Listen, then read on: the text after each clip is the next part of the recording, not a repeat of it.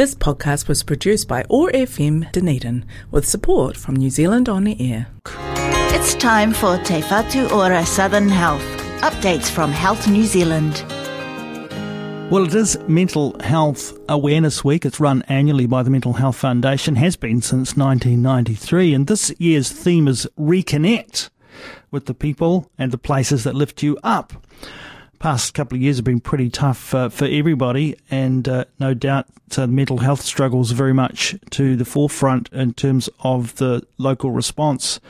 We thought we'd take an opportunity today on our Te Whatu Ora session to talk with uh, Lee Russell. Lee's uh, Te Whatu Ora safety advisor joins us on the line now. Morena Lee, nice to have you with us. Good morning. How are you? I'm very well, thank you. Good. Let's um, let's talk about the the response uh, locally uh, around Mental Health Awareness Week. What can you tell us about what uh, Te Whatu Ora Southern is doing for this week?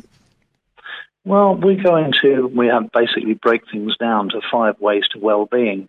Um, it means every day we're we're hosting an activity for staff to participate, and it aligns with our five ways to well-being framework. Um, it sounds a bit formal, but uh, it's about connecting, being active, uh, taking notice, keep learning and giving. Um, yesterday I did a walking group around Wahuri, uh, so we all connected and we had some activity, uh, talked a lot, etc. Had had some giggles, met a couple of dogs, and it's all interacting.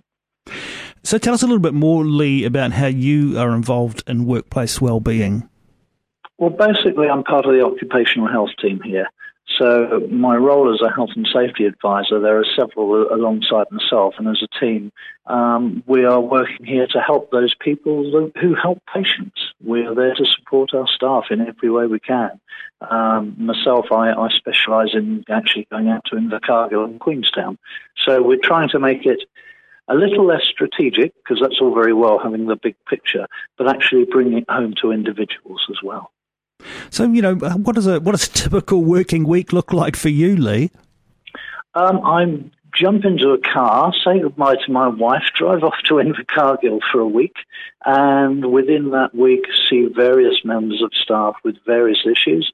Some are issues that are that are personal. Some are general issues that are affecting staff as a whole.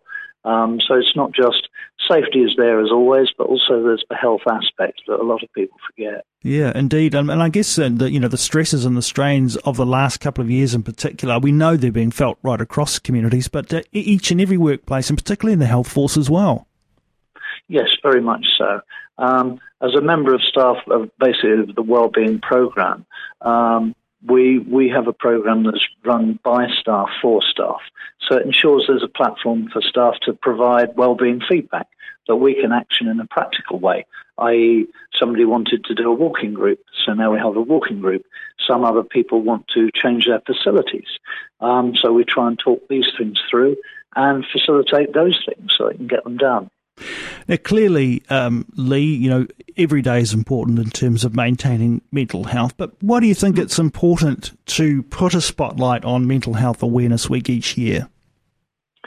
I think because every single person, and, and I, I, mean this very, very sincerely, has a mental health issue of some sort at some stage in their lives. Um, but we have a habit in, in Western society in particular of uh, saying harden up and you know drink a cup of concrete and all, all those phrases, and they actually don't help us. But this is a form of sharing, and to share ourselves and share during Mental Health Awareness Week basically enables us to share with each other, whether that's a friend or a counsellor or a parent or a you know or a loved one. Um, it's important to do that sharing, and that's part of it, I think. Lee, uh, you've had your own challenges, uh, your own health challenges, um, a heart attack, open heart surgery. You know, those are big events, and, and you take some getting your head around. Um, what did you do to ensure that you were able to to recover mentally and physically from that? Well, I, I had yeah, I had three surgeries within three years of different sorts. Um, and basically, what I did to recover, I, I, constructed a goal. I think most of us have to have a goal. Um, and I made mine walking the Kepler track of all the strange things to do. So, exactly a year afterwards, after my surgery, I walked the Kepler track. Well, that took a, a year of training. So physically, I did it by going back to the gym, by sorting out my diet, by making a change. Um, mentally, I um, obviously had lots of support from family and friends, um, but I decided to study um, and studied distance learning with SIT. So I was I was using my mind as well as my body because I thought, well, you d- you don't get second chances often. So here I am alive. So let's get on with it. So that's what I did. Yeah. So your kind of medical event turned out to be a, a turning point in many respects.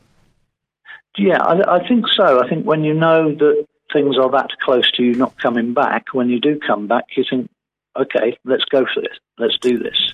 Um, because, like I say, life doesn't give you a second chance very often. And there are so many people out there that suffer so much, and yet they're not given those opportunities to do that. And that's what we need to provide, as I say, being connecting with each other, being active, taking notice. Um, all of us are capable of doing those on, on whatever level it is. Kepler's a pretty beautiful track. How did you go? very, very tough. But I, I, I, managed to, to raise some money for the Heart Foundation while I did it. And uh, yeah, I got through it. I, I, must admit, there were moments when I sat down and thought, I wish there was a helicopter right now, but there wasn't. So you keep on going. uh, you wouldn't be alone in that, I don't think, Lee. Um, uh, so, so interesting to hear about your own experience there. Um, and, and in this Mental Health Awareness Week, uh, there's an opportunity for us all to pause, uh, to reflect on our, our own mental health, uh, that of our work colleagues, that of our friends, our whānau. So if someone's wanting to find out a little bit more about Mental Health Awareness Week, um, where would you recommend we go? Well, there, there, are two places that are probably the best places to go. One would be the Mental Health Foundation website, and that's www, as usual, dot mentalhealth.org.nz. And then there's also the Te Ora Southern website, which is www.southernhealth, and that's all one word, .nz. They're probably both your best places to go. Lee Russell, really interesting to hear about your role with uh, Te Ora and your own um, perspective on Mental Health Awareness Week. Thanks so much for taking some time to join us today. That's quite all right. Thank you for the opportunity. Kia ora. And take care, everybody. Kia ora. This podcast was produced by OAR FM Dunedin with support from New Zealand On the Air.